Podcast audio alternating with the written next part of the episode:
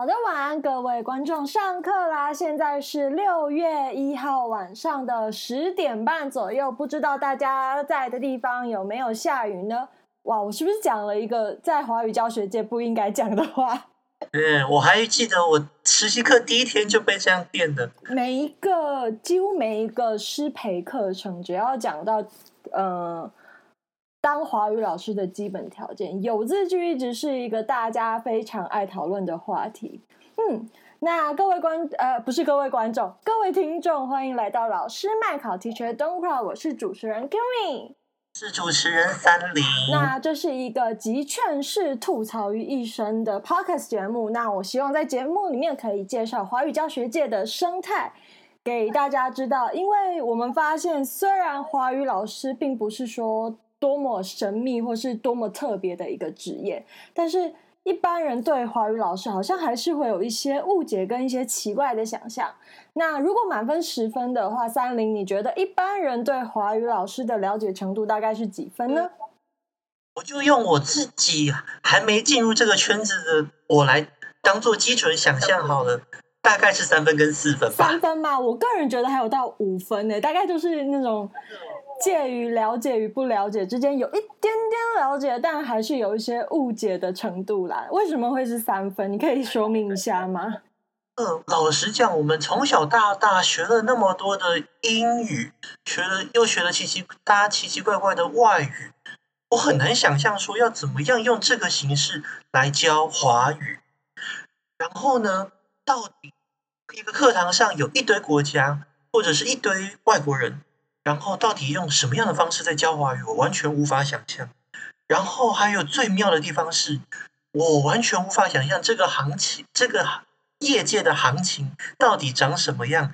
我甚至会很好奇的觉得，嗯，应该可以靠这个工作海捞一笔，名利双收，前途光明。这个理论应该近年被很多的前辈还有先进推翻了吧？因为我记得我上过一个，呃。一个学程的课，那时候我还是一个大学生，还没有进到研究所。那那时候老师就说，想靠华语赚钱，哼，饿不死而已啦。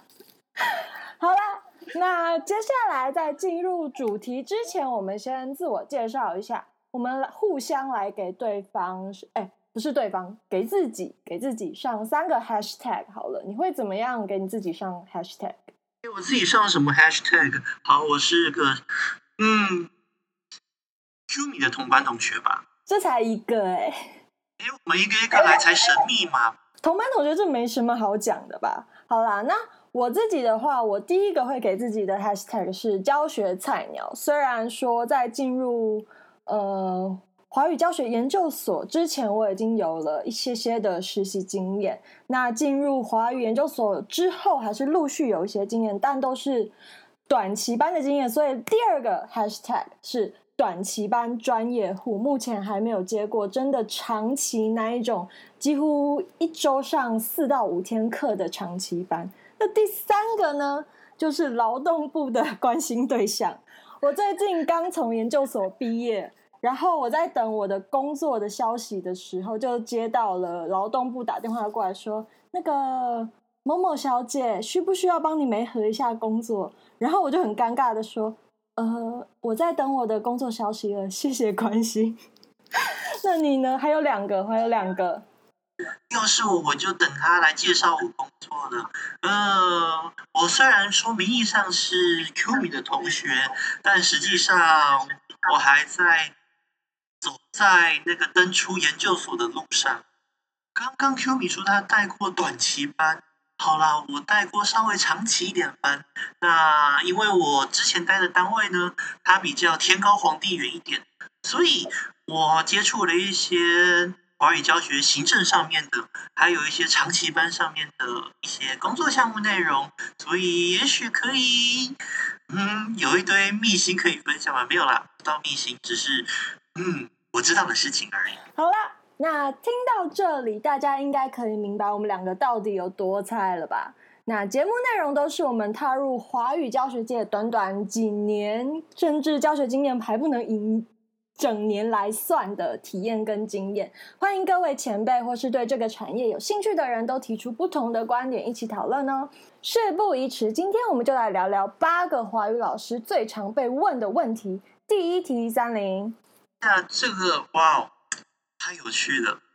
我学测国文满级分，请问可以教华语吗？满级分是几年前的事啊，这样会不会透露我们的年龄？放尊重点哦，我去。明明就同届。好啦。那我个人呢是没被问过这个问题，但是我在某个社交平台上面看过类似的发言。那这个故事就是有一个男生，他的女朋友想要跟学校的外国人进行语言交换，那这个男生就有一点点的吃醋，然后这个女生就跟男生说：“嗯、呃，我觉得我应该可以教的不错吧，毕竟我学测国文可是有十三级分了。”嗯嗯。我听到的时候就觉得，呃，十三级分，嗯，三林，你觉得呢？大家来想一下，国文到底主要教些什么东西？国文以前学过的，包含古文、修辞，还有各式各样应用的形式。所以我相信，如果他的国文好，那可以代表说，他对于语言的利用应该是还蛮有心得的。也比较不会犯出一些可能写错字啦、念错音，或者是一些语句不通顺这类低级的错误。不过呢，我认为教华语应该是完全另外一回事，因为教华语里面你需要教这个语言是怎么样构成的，还有里面一些很基本的要素。如果你很多东西没办法解释的话，我相信，嗯，学生不会认为你是个厉害的老师的。对，就像之前在。呃，自我介绍的时候讲过的，我们时常会遇到，其实整个班级都是外外国人，甚至是不同母语背景的人。那想想看，我们从小到大的国文课是什么样的环境？我们都是在一个呃母语背景同样是中文，而且。有相同的文化背景以以及一些语言知识的情况底下，所以在那个情况下，我们可以去上一些比较深的文学啊、文言文这一些的东西。那在华语课堂上，我们介绍的其实是这个语言，我们在平时对话以及书写的时候，到底是怎么样的一个结构。那所以我认为结论就是。国文好，对于华语教学来讲，绝对是一个加分。不管你是进行任何的语言的教学，毕竟你对语言的敏感度是在的。但国文好，并不是华语教学的，呃，教学的唯一条件。好的，下一题，华语老师是不是都用外语教学啊？呃，我先说一下我个人的经验啦，我个人是尽量避免，但是。我知道，在学界有一派说法是很推荐直接使用外语教学这样的一个教法的。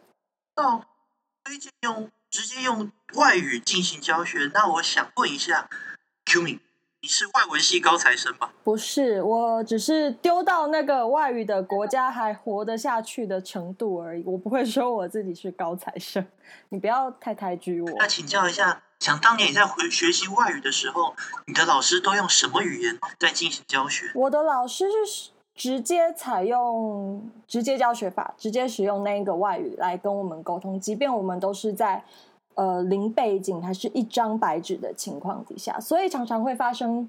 一个画面就是老师在台上讲得很开心，那班上有一些人高中可能有一点点的基础，这时候他们就会来跟我们讲说：“诶，老师刚刚讲的是什么意思？”如果大家都听不懂，就会发现我们使用的外语，呃，会再去翻另外一本的英文字典去对照，变成不是用中文去学那个外语，是用英文再去学那一个外语。这是一个呃，可能到了比较。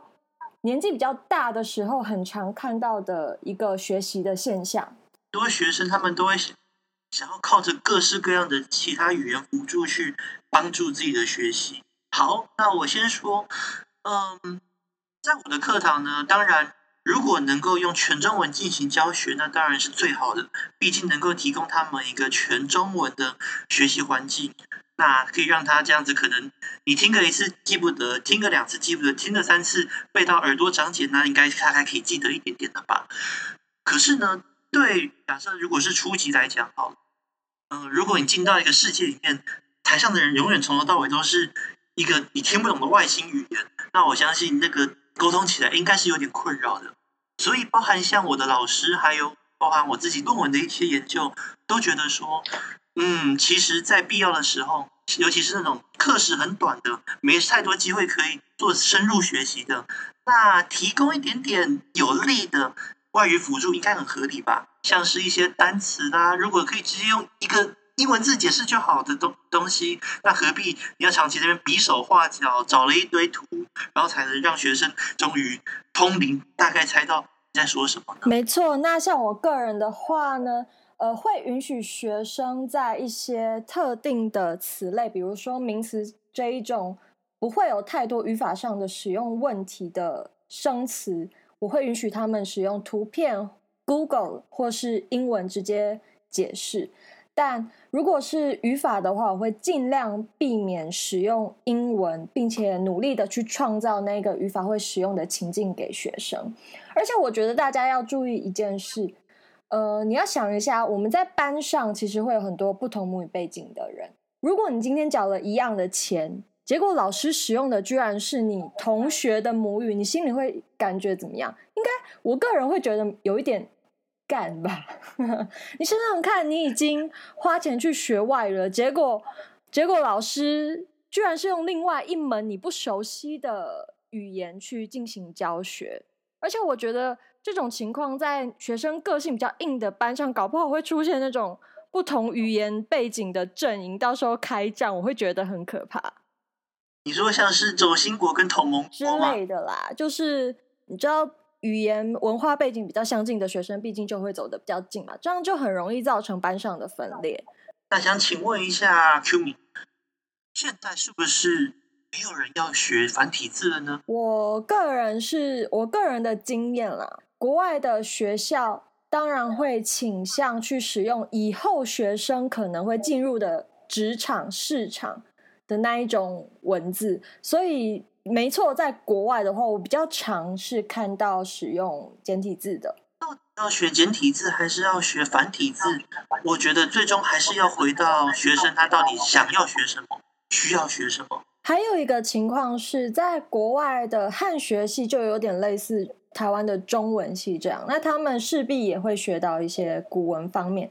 那有一些老师就还是会使用繁体字，不过我还没有真的到国外的。汉学系正式的课程实习，所以，嗯、这个方面我们可能还需要一些国外的同行们给我们一些支援啦。华语老师是不是都会写书法、包饺子，还有扯铃、绣花这些中华文化才艺呢？先自首，这几个我嗯都不太会，就是可能拿得出一点点，然后骗骗人家就这样子而已。那 Q 米你的这些技术怎么样？我书法只会临摹，包饺子我只会现成的东西，然后然后拿来包，然后扯铃、绣花这些其他的，我真的完全不会，我连象棋都不会。我唯一会的，唯一唯二唯二会的就是五子棋跟跳棋。所以我个人是觉得啦，在真正比较密集的课堂上面。并不太需要这一些东西。当然，如果你会的话，可以对你的教学有一些调剂的作用。那尤其是像呃短期的密集班这一种，通常老师要备课已经很忙了。那语言中心通常就会去外面请更专业的，比如说武术老师或是书法家来教学。那这些事情就不会轮到华语老师的头上。那你呢？你进行过一些文化教学吗？印象很深刻。我第一次教的时候，大概是那一堂课的那一那一档课程的最后一天吧。那反正不知道要干嘛，然后期末考也考完了，那就干脆大家来写书法吧。那其实我写完之后，我自己看我的书法，也是觉得，这到底是手抽筋还是手被？打断前一天被打断才会写出那样的字，可是对学生来说，他们觉得哇，好神奇哦，是像是魔术一样，每个人都拿着我那个呃又老又穷的字来跟我拍照。对，所以其实这些活动呢，可能对外籍学生来说是他们想象中华文化最直接、最简单，甚至是最具体的方法。那这些东西对我们华语老师有什么好处呢？嗯，除了可以填充一些我们不知道该怎么样花掉的时间以外，另外也可以让学生有对于学中文这件事情可能有一些感觉，或者是可以让他有一点在应用中文的那种形式。好的，第五题，教华语是不是一定很好赚？三零，你觉得好赚吗？嗯，太好赚了，好赚到我现在可可怜怜、惨惨兮兮的在这边讲 podcast。哎，你不要这样子，我 podcast 也是弄得很用心的，好不好？我们我们说好六月，我们说好六月要上架，所以我们今天一定要录完。对，就是这样子。好，那我来讲一下，到底好不好赚呢？呃，老实说了，我觉得华语老师是一个高级工读生，高级工读生。以基本上可以确保你拿到，呃，现在行政院公布基本工资的至少二点五倍以上的价格啦。原则上，如果你在有一定的教学程度跟嗯教学本事，还有你拿得到到课的前提下，但我说喽，必须要在你拿得到课，而且可能有长期稳定工作的前提下，你呢，Q 敏？呃，我个人是觉得，一般来讲。在大学里面的课程以及稍具规模，甚至不用规模，只要是正规学校的薪资账面上看起来都挺好看的。但是在民间的一些公司或是私人机构，就可能比较适合新手去练手啦。我这样讲会不会太直接？哇！我我真的，我之前看到那个薪水，我就想说，这个不是我在连研究所都还没有念，只是上过学程的时候拿的助理的薪资吗？怎么好意思来找我，还寄信给我？心想说，哼，我才不想回呢。哇，身为华语老师的傲气与风骨，不是不是，实在是因为备课，然后再加上你的通勤时间，你拿那个薪水实在是。我觉得这样算下来，我们的时薪应该不到基本薪资。如果你是一个呃稍微认真一点的华语老师的话，不是太混的话，基本上都嗯不太划算。换句话说，一个小时的钱应该不少吧？你要定一下什么叫不少啊？我觉得最麻烦的不是一个小时的钱多少，而是你回去之后，你可能还需要做讲义、改作业、跟学生联络。甚至还有一种最麻烦的是，还要敲下一次上课的时间。这些其实对华语老师来讲都是金钱成本，甚至是体力精力的消耗。所以真的好赚吗？老实说，除非你真的能够很稳定拿到某间呃公司或者是学校机构能够提供你长期而且稳定固定的课程。而且我觉得这可以接到下一题耶，就是听说政府补助华语老师去国外教。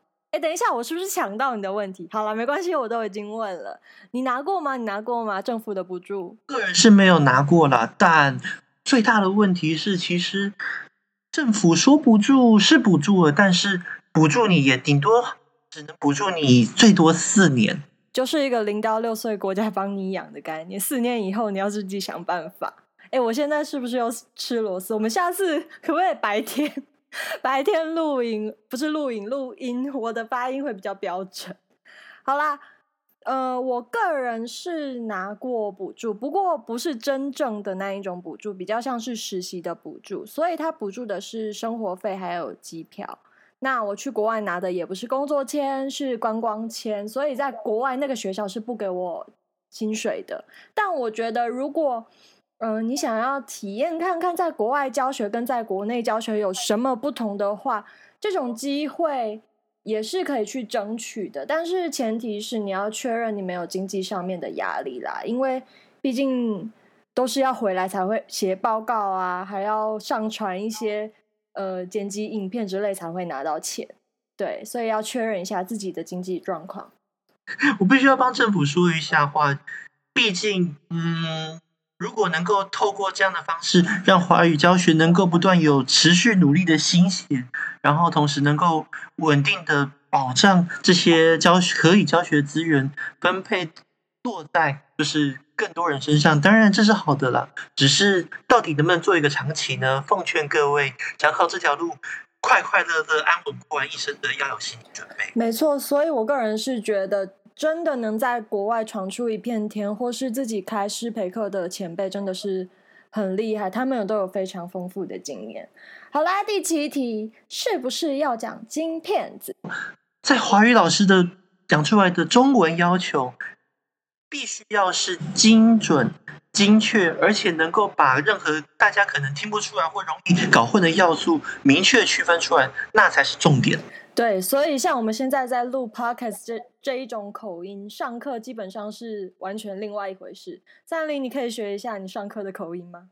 好，各位同学，请大家用金片子的方式说中文。我觉得你发音退步嘞，跟那时候考检定考的时候完全不一样。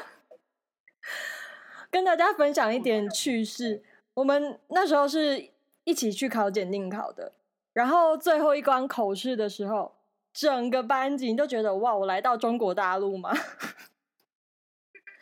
而且是发音非常奇怪的中国大陆。毕竟，呃，口音这种东西，你要在一个非常小的时候的年纪才比较容易习得。那等你长大了之后，你的舌位啊什么的都已经。比较固定了，就比较难去学习另外一个语言非常道地的口音，甚至同一个语言的口音。好啦，最后一题交给我们三零，应该是大家最期待的了。想问一下，身为优秀的华语老师，请问有没有机会交到外国的男女朋友啊？机会处处有，就看你怎么掌握啊，是不是？我不需要这种没有营养的鸡汤，不是。不是交外国男女朋友跟你是不是华语老师是两回事啊！就是你是任何的职业，只要你有认识呃外国人的环境跟条件，那你都有机会交到外国男女朋友啊！而且你要想，我们在上课的时候，整天都面对外国人，那你我个人啦，我会就是看到外国人就会自动的。就是切换到一个华语老师的模式，所以而且我个人就已经有台湾男朋友啦，大家那么好沟通，对不对？我讲台语他也听得懂啊，我讲一些梗他都听得懂啊。如果是外国人的话，我还要跟他解释，而且他搞不好中文真的是 一辈子都学不好，那我不是一辈子都只能跟他讲外语吗？对不对？很累，我个人是没有这个想要。交外国男朋友的一个期望啦，而且我很爱我男朋友，跟他告白一下。整个 podcast 还要接受被闪瞎的职业伤害，你反省？那你呢？你不是单身一阵子了吗？好吗？好，我想说的是，嗯，其实我想，如果喜欢一个对象，应该喜欢上的是他的特质，喜欢上的是他的种种要素，并不是因为他是个外国人。或许可能他是个外国对象，可以提供你不一样的体验跟感受。不过呢。呃，我必须很老实的说，我从出道到现在已经快要迈入第四年了。其实我教过的学生至少六七成以上年纪都比我大。对，所以这是华语老师的一个优势，就是你比较不容易触犯法律。对，大家谈恋爱同时还是要注意一下有没有触犯法律的疑虑，好不好？就算你是个华语老师，你交个你的学生当朋友，相对来讲被道德谴责的几率会稍微小一点点啦。不过还是祝福大家，就是在感情路上的选择要小心，然后不管是不是外国对象，都能够珍惜你的对象。